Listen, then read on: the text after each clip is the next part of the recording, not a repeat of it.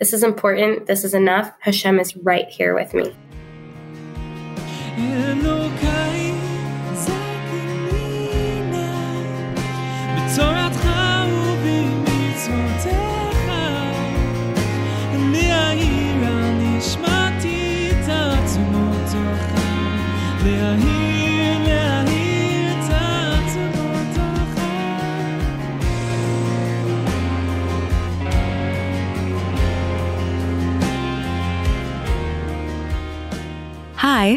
I'm Tanya, and you are listening to season two of Human and Holy, a podcast where we discuss spiritual ideas in human terms. Today's episode is sponsored in honor of Shlomo Yitzchak ben Moshe, also known as Schwartzy, whose yahrzeit was Yud Shvat. Today's episode is dedicated by his daughters and granddaughters, who say that they are huge fans of Human and Holy We've actually featured two of Schwartzy's daughters, Hindel Swerdlove and Rivka Sarachain, and they're both awesome. You all know them.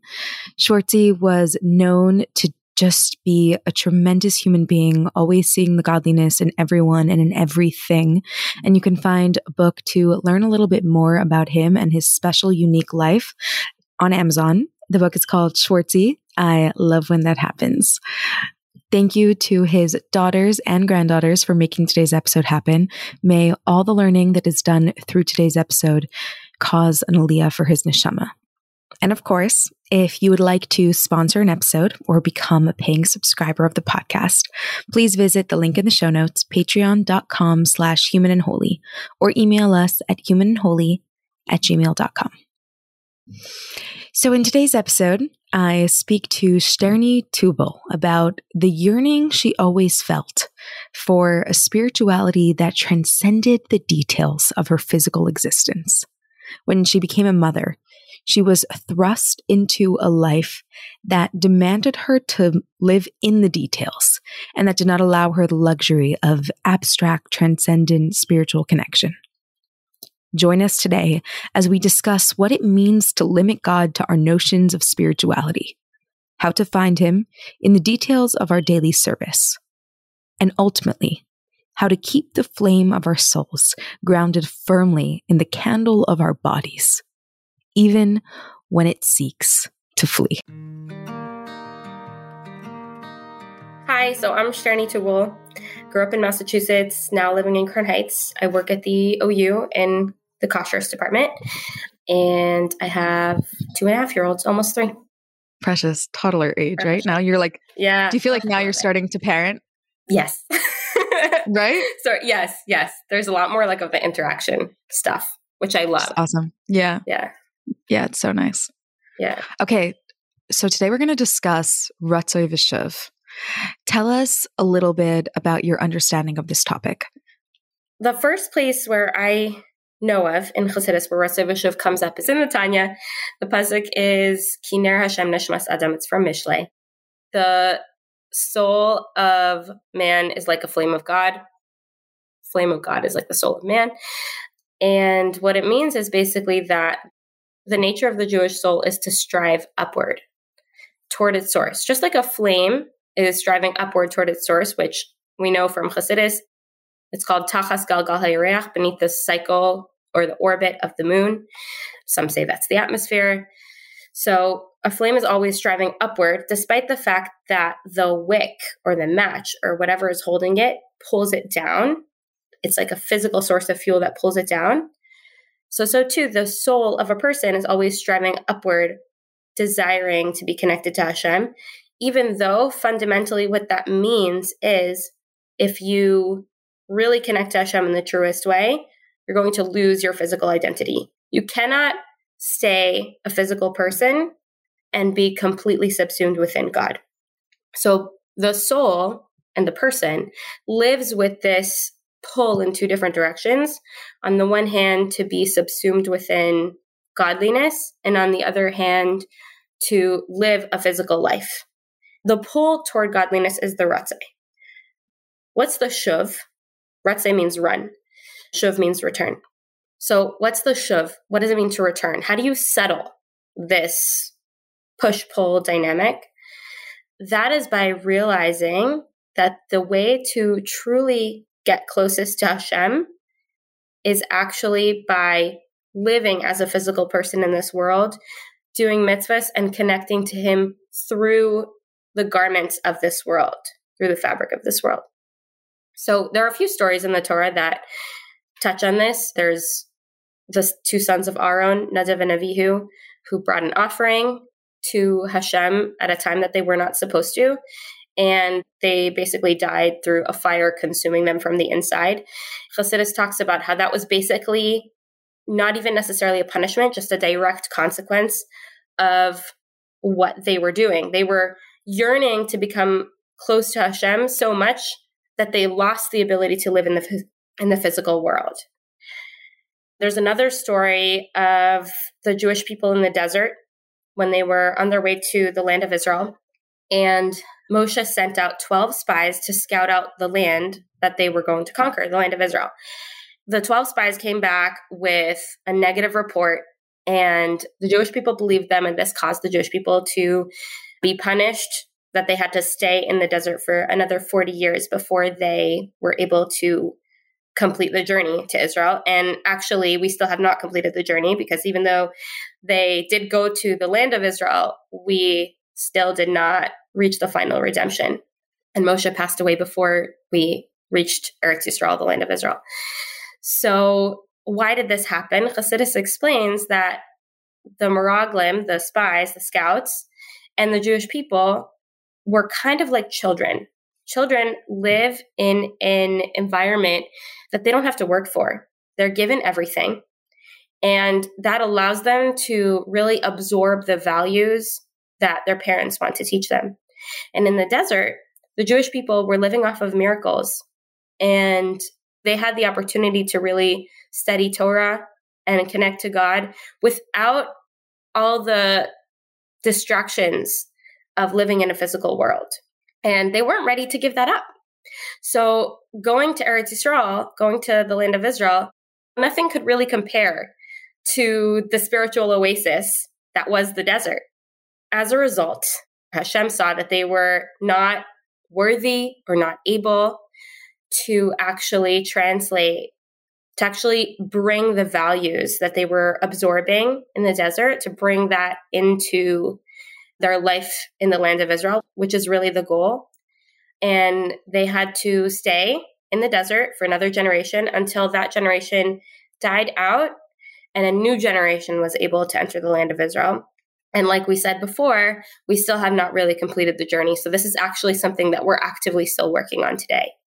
So that's the Ratzei V'Shuv of it. The Ratzei was like the yearning to stay in the desert and continue to connect to Hashem.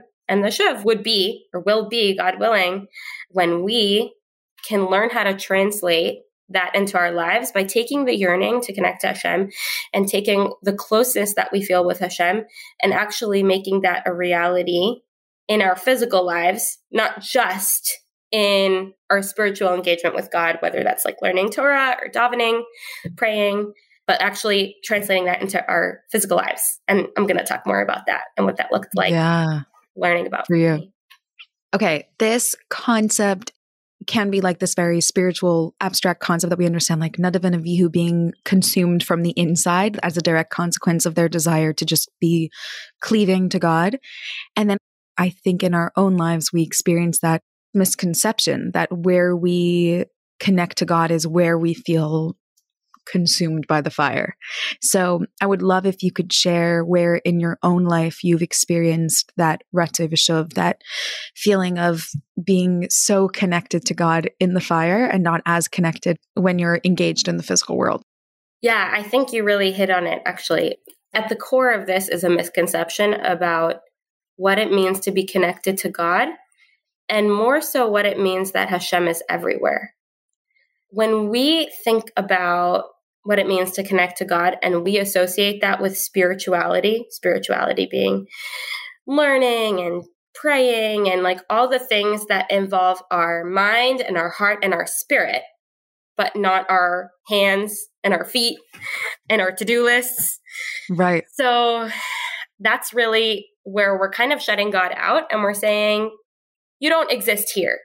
You're not really infinite. You just exist in the spiritual world. You don't exist in the physical world. So the way that looked for me is I actually feel like when I was like in my late teens, early 20s, like seminary and the years following, I felt myself really feeling this sort of yearning in a very deep and experiential way, where I felt like the world felt kind of like so empty and so random.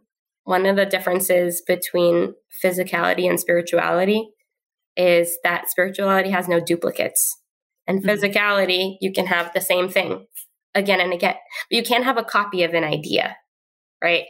So to me, that just highlights like the randomness of physicality. It's like, oh, whatever, like you can have another one. you can have another table. It's not like meaningful. Something that's meaningful and true and needs to be exactly where it is and how it is, you can't have another one of that. So when I looked around at the world, I just felt like, how could it be that Hashem is here? I felt like this like emptiness inside, like I just wanted to connect to Hashem and I wanted some sense of meaning and like some connection to like something bigger. And it felt like there was no way that that could really exist in the physical world.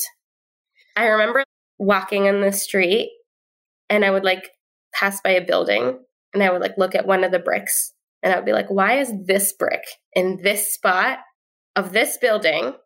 And why does it have like a crack in like in its upper right corner?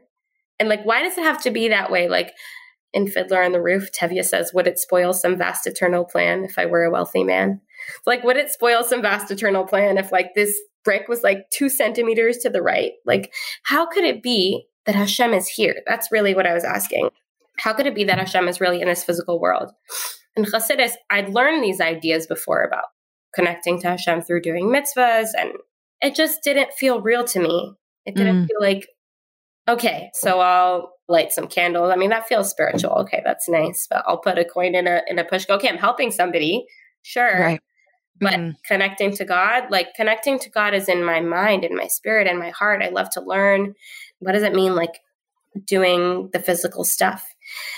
And on another level, the Lubavitcher Rebbe talks a lot about a woman's avodah or path in the service of Hashem.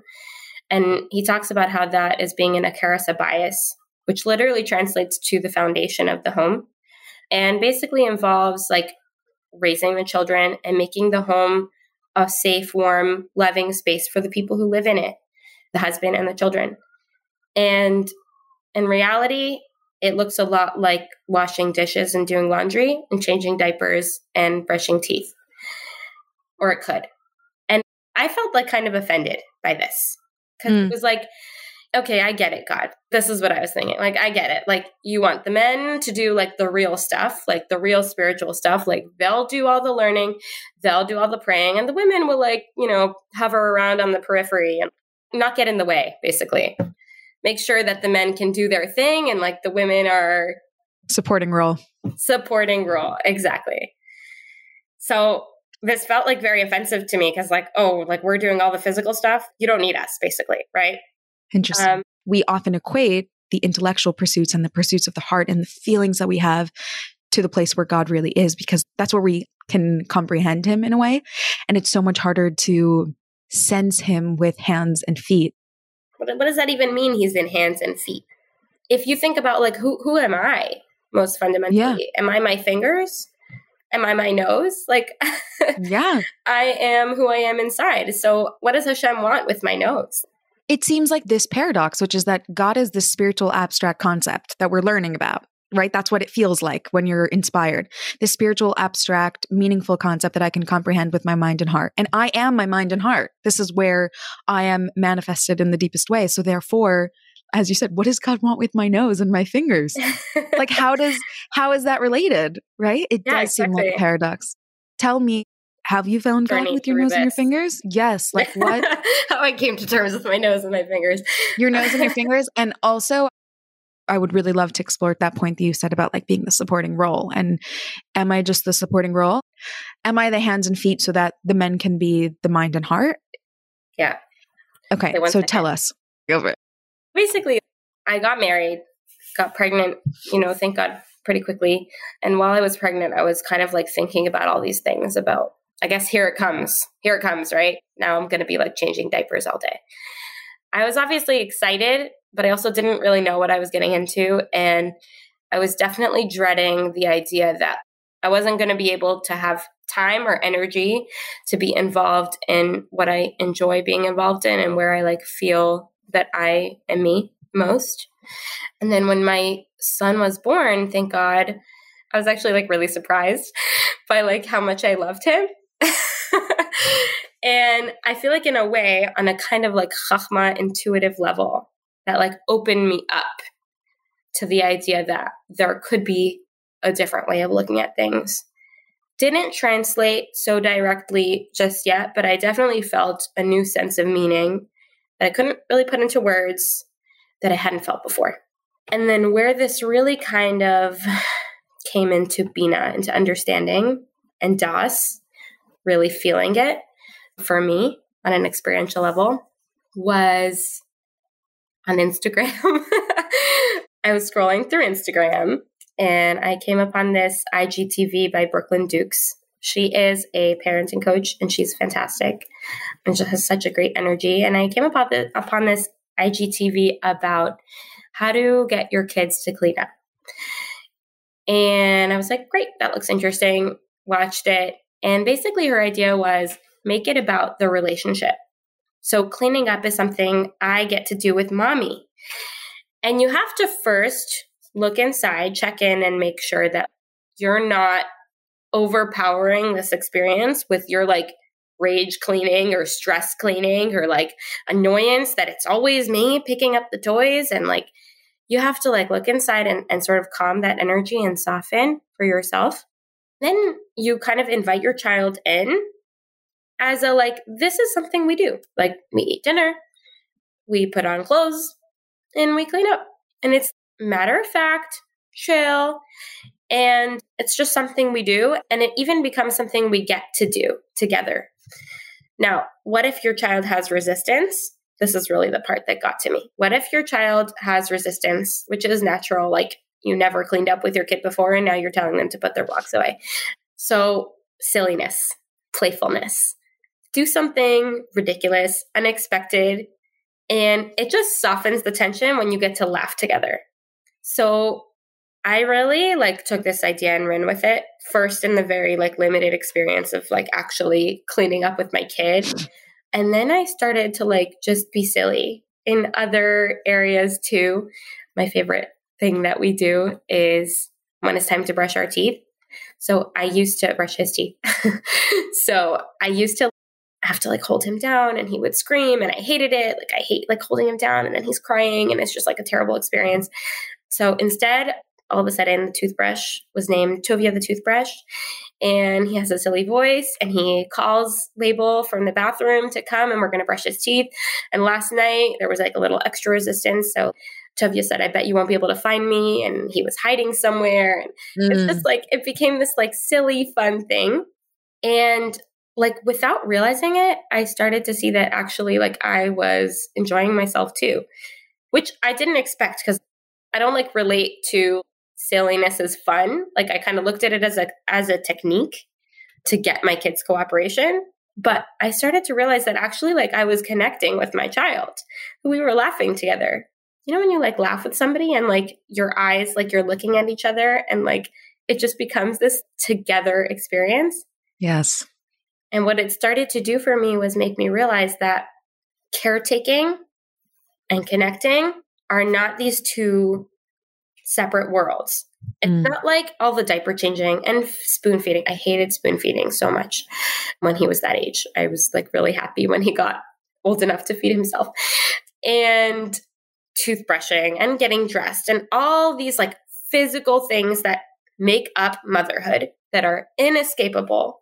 You know, like you can get a cleaning lady and you can pay for lots of things, but if you want to actually spend time with your kid, there's going to be a lot of physical caretaking activities that you just can't escape. And I was learning that actually you can connect to your child through the caretaking. You can make it a together experience in the actual getting mm. stuff done it like opened my world. Like I was like, wow, this is it. I can connect with my child all day. Wow. Yeah. We can brush our teeth. We actually brush our teeth together now. I love how you said that that's what changed it for you was make the caretaking about connection. Make the diaper changing, the toy cleaning, the eating, putting on the coat, brushing your teeth, make it about connection. And we often look at nose and fingers and all the the physical things we have to do, not just dishes, but also like with God, the mitzvahs can be particularly detail oriented and mm. non spiritual feeling. And it's like if you make it about connection, about making eye contact, about playing, about enjoying each other, about being in a relationship, then it stops being this fight to brush your teeth and it becomes this fun game that literally becomes the foundation of your connection with each other. Right. And like it stops being something that gets in the way mm. of your connection. It's oh, like, nice. Through that is how you connect. Okay, that that is that is it. That's exactly it. That was the line. No, yeah, that was the line. Yeah, for me too. we look at certain things like, okay, this is getting in the way of my spirituality with God. This is getting in the way of my connection. Having to like feed him or brush his teeth or get him into the bath or get him to sleep, that's getting in the way of my connection. This is your connection. Right. Your connection happens through this. All these menial tasks that you're doing for your child, with your child, are not the impediment to your connection when you can like really sit on the couch and gaze into each other's eyes. But this is actually what is building your connection, your connection to your child and your child's self-worth, ability to see themselves, etc it's actually like I'm just realizing also, you know, when you have a little kid, you're not gazing into each other's eyes yeah. very much. Right. You know, so in a sense, if you're really stuck in that mindset of caretaking gets in the way of connection, you're never going to connect to your child until maybe they're like 26. And at that point, you've kind of lost all the opportunity to actually build that connection. So if you look at connection as only something that happens when you are like of the same mind you know, thinking the same thing or talking about something meaningful, you're not going to connect with your child. And then your entire experience of relating to your child is going to like hold you back from connecting. All the caretaking that that is involved with toddler years. There's no connection there if that's all connection is. And then by the time they are your equal and can look you in the eye and have this adult conversation, they already don't have a relationship with you. Right. You were just stressed all their life.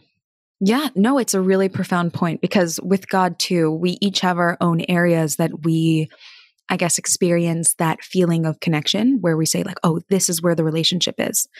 And the relationship actually happens through the details, which feel too grounded for spirituality. This changed that for me. I'm not okay. going to say it changed it completely. I still, there's still the pull to both sides, I guess. But I started to appreciate that the same way I can connect with my child, not just through reading a book on the couch, but also through feeding him dinner. I actually don't want my child just for the deep, meaningful conversations we're going to have one day. I just love my child and I want to love to be around him. And this kind of enabled me to learn to love being around him. And I realized that, like, Hashem just wants to be around us. Hashem just wants to be with us. He just wants to hang out. It changed my relationship to the idea of connection. I always like resented small talk and felt like real connection was only in like deep, meaningful conversations. Here I was realizing that you can connect to somebody through laughter. You can connect to somebody through just sitting together. You can you can connect just by spending time together. There there can be lightness in connection and that lightness actually feels like connection. I think it opens up a whole new world when it comes to like relating to Hashem. Like it doesn't have to be deep and intense in, in every single moment of your connection. Um, like it can be light, it can be fun. Making dinner for my family is a mitzvah. Washing the dishes, I'm washing the dishes with God. We're together. We hang out. He's here. He's right here with me. So this shifted my worldview. And it, to bring it back to the point about a woman's, so to speak, avodah or path and service to Hashem, because I was no longer seeing all this stuff as like just physical and like the side gig, I started to realize how like if Hashem just wants to hang out with us, like he just wants us, then it makes so much sense that he would designate an entire segment of the population toward raising more of us, toward spending time with more of us, toward teaching us how to be with God. And it also makes so much sense that all that stuff is in the physical because we're taught that what Hashem really wants is it's called Dirah B'Tachtonim, to have a place in this physical world. He doesn't just want to reside in spirituality and in study and in prayer. He actually wants to be with us in our daily mundane lives, the parts of our lives that really make up the biggest part of our lives. So, the idea that a woman, her role, more so than a man's role, is to actually bring that into reality, it's kind of more the purpose of creation than all the Torah study and prayer that is part of the men's role. It's really where Hashem wants to be. And we get to do that. We get to bring him in and we get to be with him there. And we get to bring that to our children and to our home. We get to make our home a place where Hashem is. I mean, like, what mm. could be more spiritual than that? I think it's really cool to hear from someone whose experience with this was so pronounced. Like the fact that you even mentioned that you used to think that small talk was not really connection and laughter was a superficial level of connection. And when you had those deep connective talks, that was connection. You had a high bar for what connection was.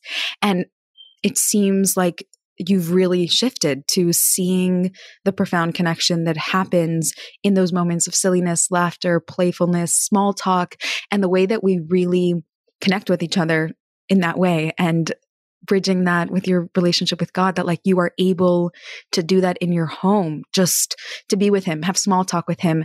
I agree with you that when we shift our perspective, it almost seems to me like it's easier as a woman to really feel godliness in my day to day life in every single moment than it is for a man who sort of feels like their connection or their responsibility is more binary and is more limited to like spiritual spaces. Compartmentalized. Yeah for a man to be able to really bring that presence of God into his work and into his mundane tasks, I think is a little bit more challenging than someone whose entire spiritual obligation is in that presence and is in the details and is in being present with God in day to day moments. I'd love if we could brainstorm like some more examples of what it means to engage with God in an act of connection in seemingly day to day act and like what it looks like to do that intentionally. For me, a lot of that is actually in the child rearing stuff. I really feel I'm connecting with my child and I'm also connecting with Hashem. Like, this is what he wants me to do. It comes out a lot in those moments of silliness, which happen all the time. I'm so grateful for that. Thank God. Just things that are like not even interesting enough to talk about, like making dinner, washing dishes, putting my kid to bed. Okay, that's really sweet. But you know what? Putting my kid to bed, actually, let's talk about that because okay. it's the end of the day. You're exhausted. We're after hours now, you know, like, right. time to go. Okay, things should end at six. Yeah. Me time. Mm-hmm. yeah. And I have to slow down. Part of this is realizing he can feel when I just want him out of the way. I have to slow down and just be with him in that moment soften my own energy, my rush to like go and do nothing on the couch. I have to just be present with him. We sing some songs. I'll hear him if he's like feeling kind of anxious because he knows that I want to leave. And I stopped kind of wanting to leave so quickly. Like it became kind of like a moment that I savor. And then there's mitzvahs, actual physical mitzvahs, which is a little harder for me to like still feel that connection to Hashem. In a way, it's easier than it used to be. Like if I'm like giving tzedakah, that is an example for me. Like I can be like, you know, the Tanya talks about how your body in the act of a mitzvah becomes like one with Hashem. And when I'm giving tzedakah, like my arm is Hashem's arm. Hashem is right here with me. So it's something I can appreciate if I if I think about it. For me, it's still not as tangible and direct as like when I take care of my child, probably because when I take care of my child, I get the immediate feedback of my own child's reaction. And when. I'm doing a physical mitzvah, there's still that feeling of like, you know, it's hard to connect. Davening, prayer is actually really hard for me. Even though, like, we were talking about spirituality and stuff, it's very, very hard for me to like stay focused and concentrate. And I think there's a lot of like just bringing yourself right back to the words. What what are the words I'm saying right now? Half an hour ago, I was davening shacharis, or more than half an hour ago at this and like I was like thinking about this. What am I going to say? How I'm going to say it? And then blah blah blah.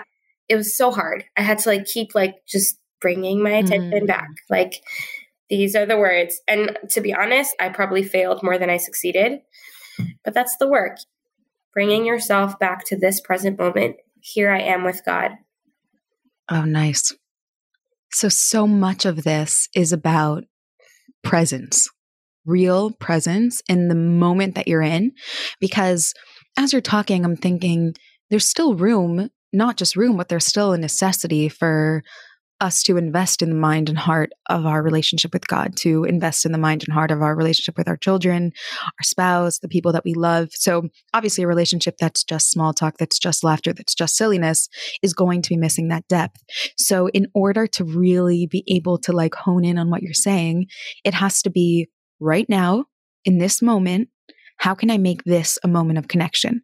So, when I'm praying, it's prayer. And when I'm making dinner, it's making dinner with God. And when I'm getting my child to sleep, it's really being present with the connection that I'm forming. Someone said something to me that's really impacted me. When you're doing these small acts for God or for your children or for your spouse, to say to yourself, this is important. This is important. Because it's so easy to say, this is not important. This is the peripheral stuff, but this is not actually the main thing. But to be present in that moment and say, This is so important. This Hashem is, important. is, here. Yeah. Hashem is here. Yeah. yeah. This is important. This is enough. Hashem is right here with me. Nice. I like what you said. Hashem is here. Hashem is right here with me. And Klipa is defined by fragmentation and Kedusha is defined by wholeness. Really seeing the whole picture kind of in the present moment. So in this mitzvah, this is my connection. In this act with my child, this is my connection. Yeah. I think a lot it's of it has for to me. Yeah, you're right. For me, it's like the Hashem is here. Hashem is here. Hashem is here. Like bringing yourself back to that Okay, so let's wrap it up. So essentially, we've been speaking about this idea like the instinct that the soul has to basically leave its body and to connect with God only in that abstract way and the way that God calls us back into the world and says, right here, right now, in this moment, I need your mitzvah. I need this active connection. I need eye contact. And a lot of that is expressed for a woman in the daily acts that we do for our children and in connecting with them and creating this warm joyful, loving, God filled environment. What would be your words of guidance or advice for being able to like really be in that present moment and to recognize the profound connection that we experience when we're just with God in acts that are not always engaging our mind and our heart. Part of the story that I actually forgot to say was that when I did have my child, I felt like I lost myself. I felt mm. like I was consumed. I loved him so much. And at the same time, at a certain point, I just felt like I really was consumed by all the physical acts of taking care of him. And I felt like really sad, honestly, because I felt like I wasn't creative anymore. I wasn't spiritual anymore. I was just like getting through the day. And I think, in a way, looking back, losing that connection to like the very intense ratzai part of me, the very intense yearning and thirst for God, which essentially limited God to only the spiritual, there was a break there. There was a break. And then later, I was able to absorb this new idea that actually Hashem really is everywhere. And I think part of absorbing this is you have to realize that there's a shift and you might need to mourn the old idea. You might need to like, you know, like it's it's there's something romantic about like Hashem is spiritual and he's over there and I can like yearn after him. And you kind of have to break that perception. And there's something very sad about that, maybe, you know, mm. don't feel that way. So I think like a first step, if I was talking to myself, would be you have to let go of an old way of looking at things. And that might be hard. That's okay if it takes you some time to like recover from that. That would be the first thing I would say. The second thing is that that leaves you with kind of an empty space because you're like, okay, if God's not that, what is He? And then you have to fill that empty space with the reality that Hashem really is everywhere. And I can think of two ways in particular to do that. One is start noticing the Hashgacha Pratis in your life. Hashgacha Pratis translates literally to like divine providence or Hashem's watching you. Hashem's always guiding your life. So I know somebody who keeps a Hashgacha Pratis journal. I actually don't do that, but actually when I talk to my child, it helps a lot because I translate things into like Hashem at the center. So like, wow, thank you Hashem. It's such a beautiful day today. Or Hashem gave us money to buy you new shoes. Like you got new shoes because Hashem gave us money and Hashem gives mommy a job. Everything like starts from Hashem. And I think that that way of talking to children, if we would talk to ourselves that way and be like, wow, my laptop was broken the other day and then it turned on. Like, wow, thank you, Hashem. Thank you, God. Like, my laptop is working. And it's not even just like the good things that happen, but it's really just the very mundane things like walking my child to playgroup or I'm taking the train to work. And Hashem is here on the train. And just starting to like really think about that and integrate that into your life. And for me that it can also help to journal if you like to write if you don't like to write you can send yourself voice notes where like you just acknowledge Hashem's presence in your day. Nice. And that can really kind of bring the Hashgacha Pratis, bring that awareness of Hashem's presence in your immediate life to, like home a lot more. And then like the other thing I would say is just is learning Chassidus. Because Chassidus is really the part of Torah that centralizes God again. And like makes you look at the world in a way that you start to see Hashem as the default reality and the world as the like surprising, like, how did this get here? Like, really, Hashem is at the source. Our natural way of looking at things is like, okay, we live here, we go to work, we do what we do, and like, oh yeah, there's God.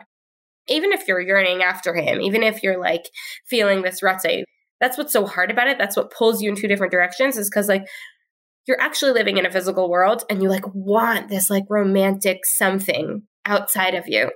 Learning Chassidus helps you realize that Hashem is actually like he came before you, he comes after you. Like you are this tiny little temporal dot in the story of reality. And also you're at the center of it because Hashem put you there. But it's Hashem who is the one making the rules. Like nature doesn't have a say. Hashem creates nature to have a say.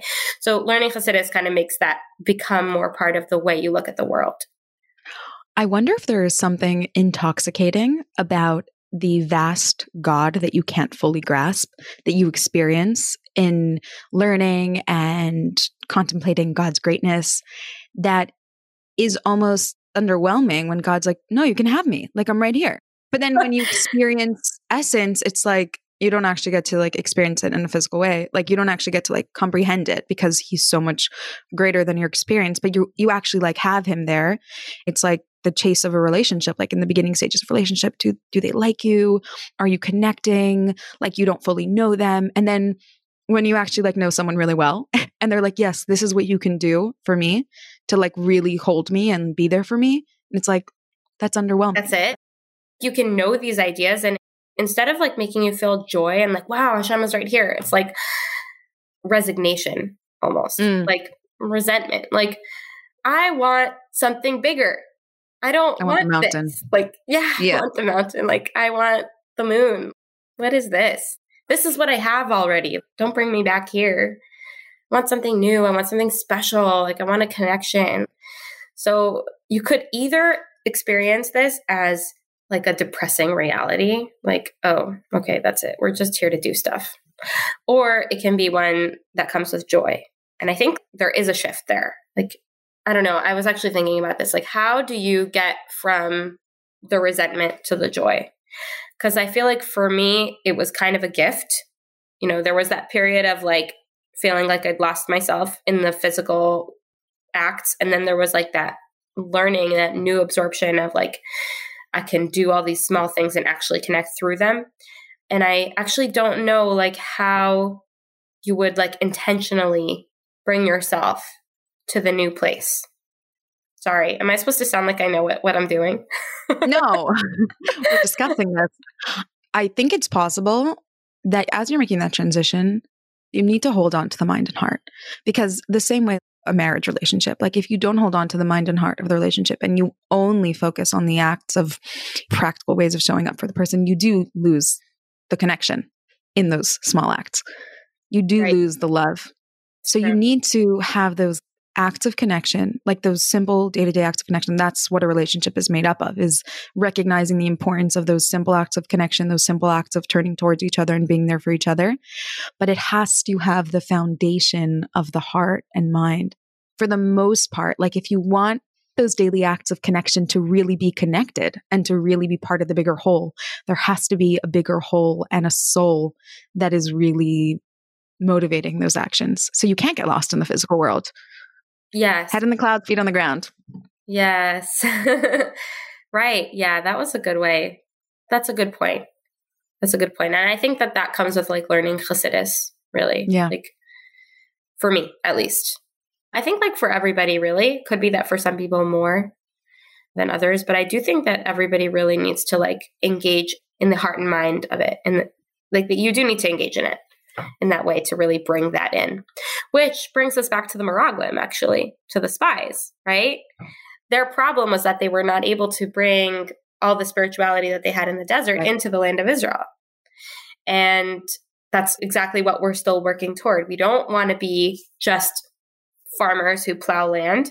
Yeah. And we also, Hashem doesn't want us to be just people who live off of clouds that wash our clothes and mun that falls from heaven. Hashem wants us to take all that and integrate it into every single physical act that we do. And that is the redemption. And that's what going into the land of Israel really means. Beautiful. It's not that a woman's spirituality doesn't exist in the mind and heart, it does exist there. But it's being able to imbue the physical world with that spirituality and your physical acts mm. with that internal connection. And we need that internal connection in order to do those acts with that love and focus. If we don't have that focus, they are just empty physical acts. Yeah, absolutely. Actually reminds me of something else that the Rebbe often talked about, which was when people would complain that like they were too overwhelmed by the housework. The Rebbe said like get cleaning help, pay for it. It's worth it. The Rebbe told people even if you don't have money, he even gave money to some people to get cleaning help because it's actually not your job to be a maid. The job of the woman is to imbue her home with a sense of love, safety, connection to each other, and connection to Hashem. And yes, there are a lot of physical acts through which you bring that into the world, but there are also a lot of physical acts that you don't actually need to do to do that, and that you can outsource for.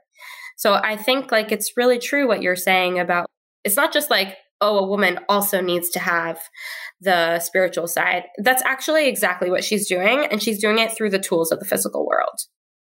And if she doesn't have that spiritual motivation, she's not going to be able to do the physical acts either.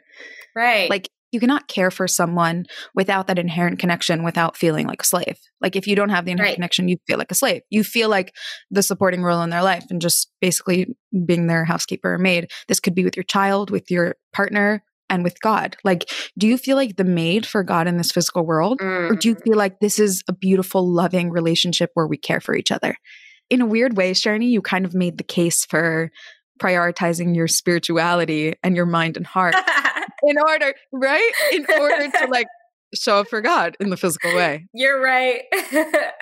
busted. Gotta ha- busted. yeah. You need the Ratza and you need the Shuv. You need both. That's right. both. That's right. That's right. You do. I was actually talking about this with my husband the other day, just about the Ratzev Shuv idea. And he was saying that there's the world of Tohu and the world of Tikkun. There's chaos and the world where everything is whole and integrated, spiritual realities.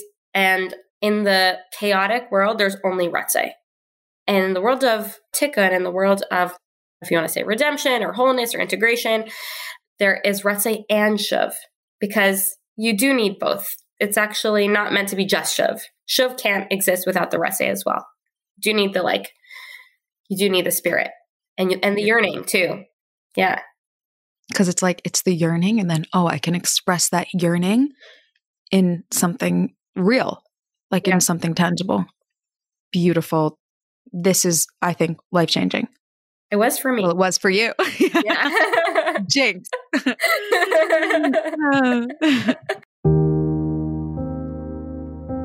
when all I want to do is shed my skin's lining, I crawl back in.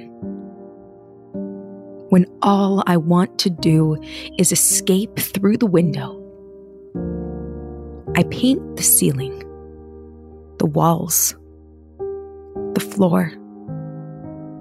We belong here.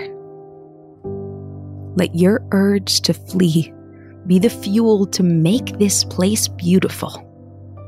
Let your thirst for Torah summon water from the rock. God's wisdom is a blissful garden. Visit there, gather seeds, and then return to this small patch of earth and plant them. He did not put you here to smell the roses elsewhere. You can make a desert bloom.